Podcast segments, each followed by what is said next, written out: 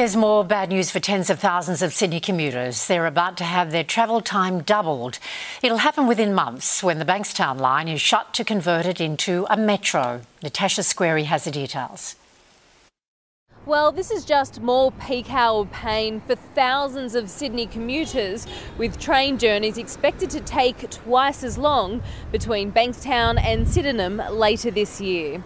Work will be carried out to upgrade the 13 kilometre stretch of the T3 Bankstown line, and commuters will be forced onto buses.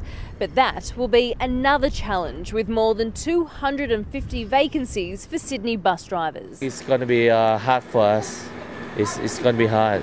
We've spoken to people today about the extended trip times, and many are worried their days are going to be a lot longer, just like it was this morning, with buses replacing trains between Lidcombe and Bankstown due to urgent track work. It's going to make it just incredibly difficult to get to work. If you live further away from like the city, it's going to take more time. You have to miss out on so much more. The upgrade will see the line converted to metro standards and the work will take around 12 months. The government admits there's never a right time to do it, but promises it'll be worth the pain. Everything's on the table because we know this is a major logistical challenge. The opposition says commuters have been left in the dark. It should be a free service for commuters and they should know ahead of time what they can rely on. The shutdown is expected to begin between July and October.